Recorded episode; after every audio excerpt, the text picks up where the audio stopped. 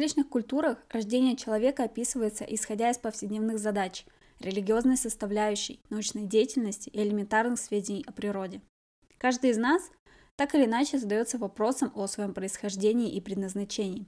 Множество тестов по типу «какая профессия мне подойдет», посещение психологов, сдача генетического теста и трансцендентальная медитация дают лишь поверхностные ответы на вопросы. Появляясь на свет в уже существующем мире, мы живем согласно предложенным правилам, осваиваем имеющиеся профессии, слушаем рекомендованную музыку и живем согласно созданной системе. Я смотрю на окружающий мир через призму своего восприятия, но каждого из нас имеется личный опыт пребывания здесь. Я точно так же задумываюсь о реальном происхождении человека и не могу найти ответ на вопрос, для чего я здесь. Но я все же постараюсь приоткрыть завесу тайны и рассмотреть идеи народов, живших в абсолютно разный отрезок времени и описывающих свою версию происхождения населяющих планету созданий. Приветствую, дорогие слушатели! В этом эпизоде мы обсудим известные мифы о сотворении первых людей в хронологическом порядке, а самое главное, попробуем найти схожие мысли, возможно, там кроется что-то интересное. О создании мира, мифах, легендах и сказках поговорим в следующих выпусках. Я думаю, многие знают, что самое популярное сказание о появлении человека – это Библия. К ним мы обратимся позже, а начнем с мифологии австралийских аборигенов, коренного населения Австралии. Не буду душнить знаниями об антропологии, но скажу, что по новым данным, коренные австралийцы являются потомками первых людей современного типа – которые мигрировали из Африки почти 75 тысяч лет назад, а попали на материк около 65 тысяч лет назад. Отсюда мы можем предполагать, что и сама мифология коренного населения начала появляться после оседлости на новой территории.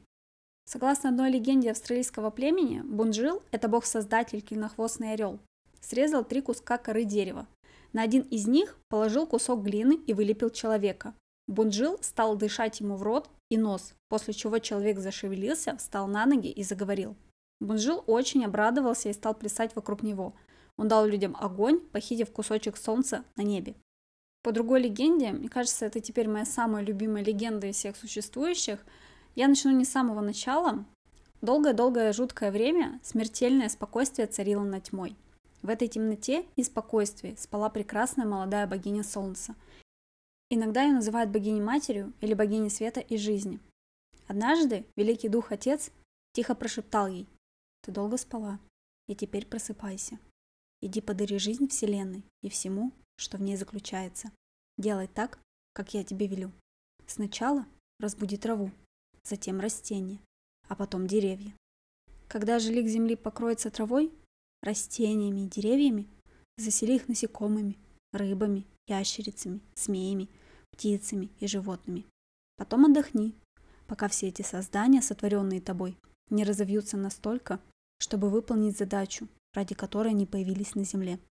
На Земле нет места тому, что не приносит пользу другим частям этого творения.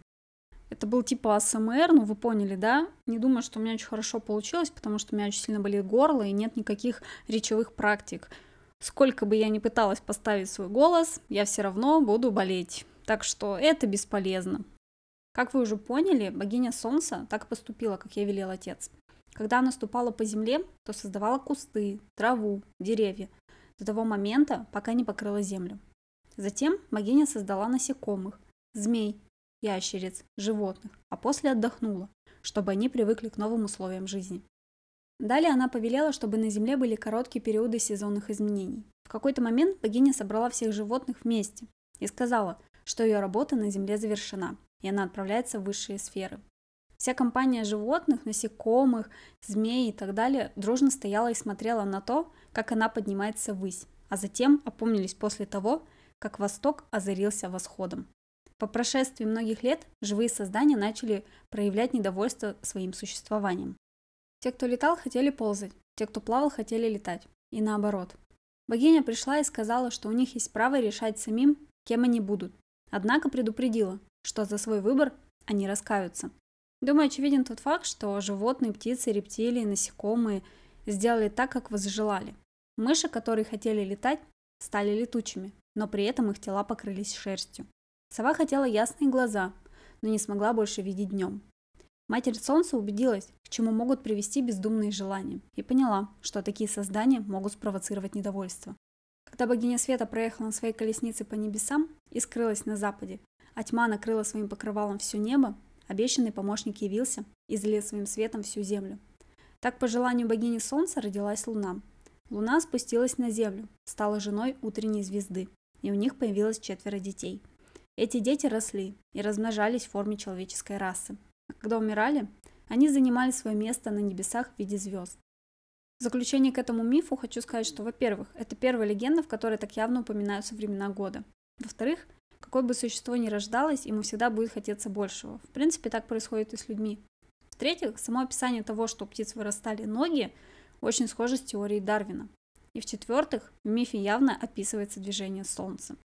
Знаете, если это реальная мифология австралийских аборигенов, и она пришла к нам в том виде, в котором она была изначально, да, когда появилась 65 тысяч лет назад, то я хочу сказать только одно. Люди того времени понимали явно намного больше, чем есть на самом деле.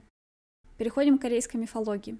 Когда мы говорим о первобытной истории Кореи, то для обозначения места зарождения древней протокорейской культуры точнее будет использовать словосочетание «корейский полуостров».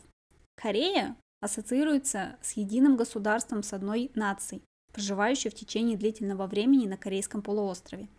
Со времени появления первых людей и до рубежа нашей эры Корея не была единым государством, занимавшим территории Корейского полуострова. Вообще, сама по себе корейская мифология повествует не о богах, а объясняет происхождение мира, природные и социальные явления. К тому же ее начало исходит от тотемизма и шаманизма. Хочу добавить то, что на японскую мифологию очень сильно повлияла китайская, то есть в определенный промежуток времени они начали смешиваться, и, видимо, это продолжалось очень длительное количество времени. Китайская мифология будет следующая, и, честно говоря, я не знаю, по каким причинам поставила Корею раньше Китая. Возможно, по каким-то личным негодованиям, но если мы вспомним карту мира, да, мы шли сначала из Австралии. Ладно, мы с вами не пошли по воде, мы не умеем так делать, как Иисус Христос, мы поплыли с вами на лодке из Австралии на Корейский полуостров. И вот уже на полуострове мы простроили себе маршрут по Яндекс Навигатору, нет, это не реклама, и приехали в Китай. Возможно, это повлияла моя конспирологическая теория, которую я себе придумала. Лично я не верю в то, что это может возникнуть в разных местах примерно в одинаковый промежуток времени и быть настолько практически близким по смыслу и значению.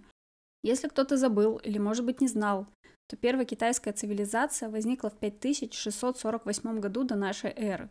Но историки приходят к выводу, что основание Китая приходится на 2000 год нашей эры, Возможно, исходя из неточных данных или не до прочтения информации, все возможно, я поставила Корею на первое место. Если это не так, пожалуйста, напишите мне в комментарии, напишите мне куда-нибудь в группе. Я, крайней мере, смогу хотя бы оповестить вас о том, что я была не права.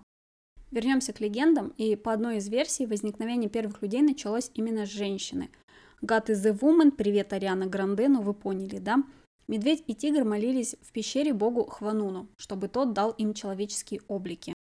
Бог сказал им есть чеснок и полынь в течение ста дней. Тигр не выдержал испытания, а медведь или медведица смог или смогла превратиться в женщину. Ее взял в жены Хванун.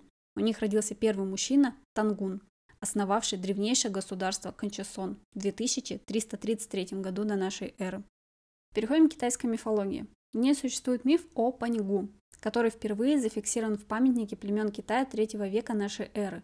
По легенде, сначала был хаос, из которого с помощью сил Вселенной Инь и Ян появилось яйцо, в котором зародился Паньгу. Прошло 18 тысяч лет, прежде чем он пробудился. Взмахом огромного топора он отделил желток инь от белка ян и сотворил мутную часть – землю инь и светлую часть неба – ян. Так как Паньгу использовал из ниоткуда взявшийся топор, с которым его чаще изображали на предметах старины, можно предположить, что это орудие сотворилось из окружающего хаоса, став тем самым первым материальным предметом. Каждый день Паньгу вырастал на Джан. Возможно, правильно произнесла, не знаю, может, Google переводчик меня обманул, конечно.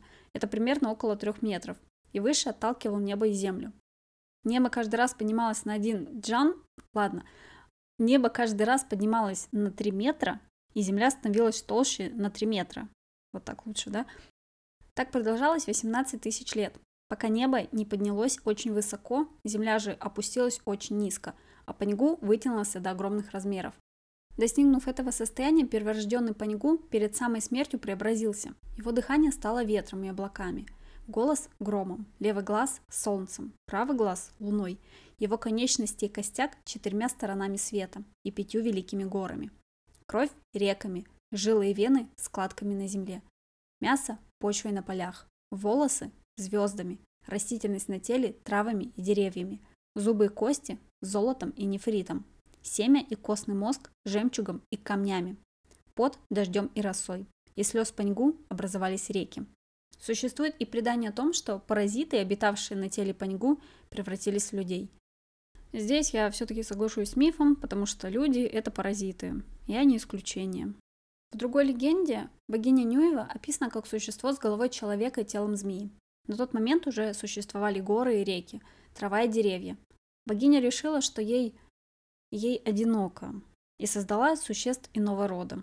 Как-то раз, сидя на берегу пруда, она размочила желтую глину и, глядя на свое отражение в воде, вылепила фигурку маленькой девочки. Как только она поставила ее на землю, фигурка ожила и радостно запрыгала. Она получила свое имя Жень, что означает «человек». Параллельно с ранее рассказанными мифологиями появляется скандинавская мифология, зародившаяся в V веке до нашей эры в Исландии. Древний исландский поэтический сборник под названием «Старшая Эдда» содержит песни о богах и героях скандинавской мифологии и истории, сохранившиеся в рукописи второй половины XIII века. Сотворение человека в скандинавской мифологии начинается с трех сыновей Бора – Один, Вили и Ве. Однажды три брата шли по берегу моря и увидели два дерева, из которых сделали людей. Один дал им жизнь и душу. Вили – разум и движение. Ве – облик, речь, слух и зрение – Боги даже дали им одежду и, конечно же, имена. Мужчину назвали Ясень, а женщину Ива. От них и произошел людской род, который боги поселили в стенах Мидгарда.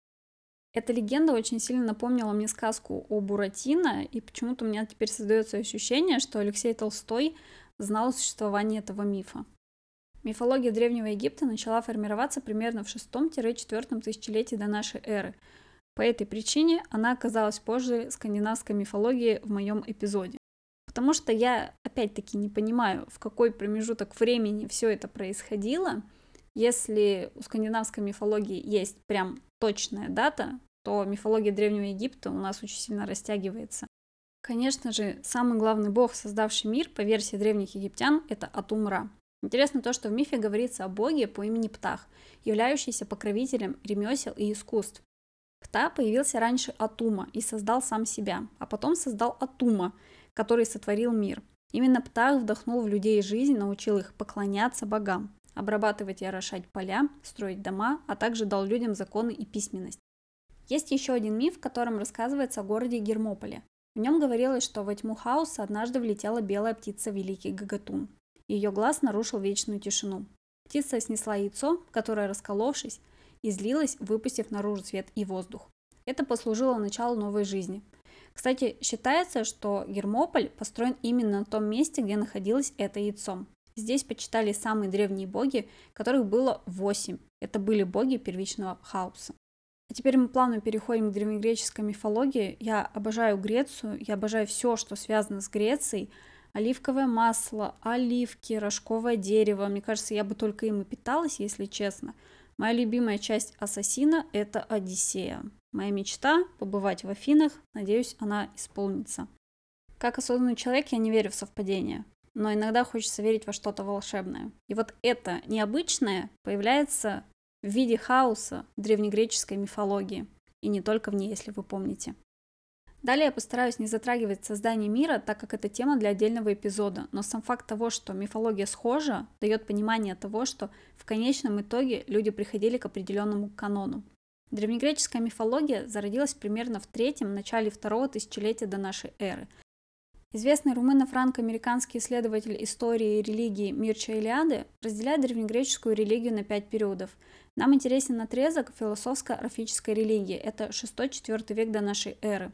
Миф о создании людей Прометеем относится к этому интервалу. Согласно Гесиоду, Прометей вылепил людей из земли, а Афина наделила их дыханием. По другой версии, изложенной Проперцием, Прометей вылепил людей из глины, смешав землю с водой. Создал он их смотрящими в небо, подобно богам. По другому мифу Прометею и Эпиметею было поручено распределить способности между людьми и животными, уже созданными богами. Люди остались беззащитными, так как Эпиметей израсходовал все способности к жизни на земле на животных. Выяснив это, Прометей похитил для людей огонь. Именно по этому поступку большинство людей знает о Прометее. Однажды я побывала на лекции, которая рассказывала про брак э, в истории, и в конце лектор задал очень интересный вопрос. Если бы машина времени отправила вас в прошлое, и вам пришлось бы вступить в брак, в какую эпоху вы бы отправились, будь у вас выбор? Я бы выбрала Римскую империю, вышла замуж за какого-нибудь императора и участвовала в заговорах. И нет, это был бы не Нерон или Калигула, потому что то, что они делали, это просто much. А теперь вернемся к мифологии. Древнеримская цивилизация основалась на территории современной Италии в 753 году до нашей эры. В римской мифологии Янус был богом дверей, ворот и переходов. Он представлял собой золотую середину между конкретными и абстрактными противоположностями, такими как жизнь и смерть, начало и конец, юность и взросление, война и мир, Янус был известен как инициатор человеческой жизни, преобразований между ее этапами и переходов от одной исторической эпохи к другой. Переходим, пожалуй, к самой космической, необычной мифологии во всей Вселенной.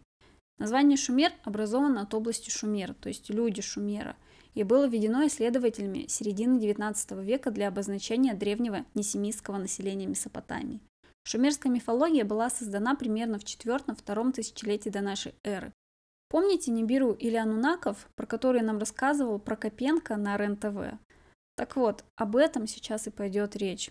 Из шумерских текстов следует, что обителью богов была планета Нибиру, которая периодически, примерно раз в 3600 лет, подходила близко к Земле, и в это время боги ее посещали.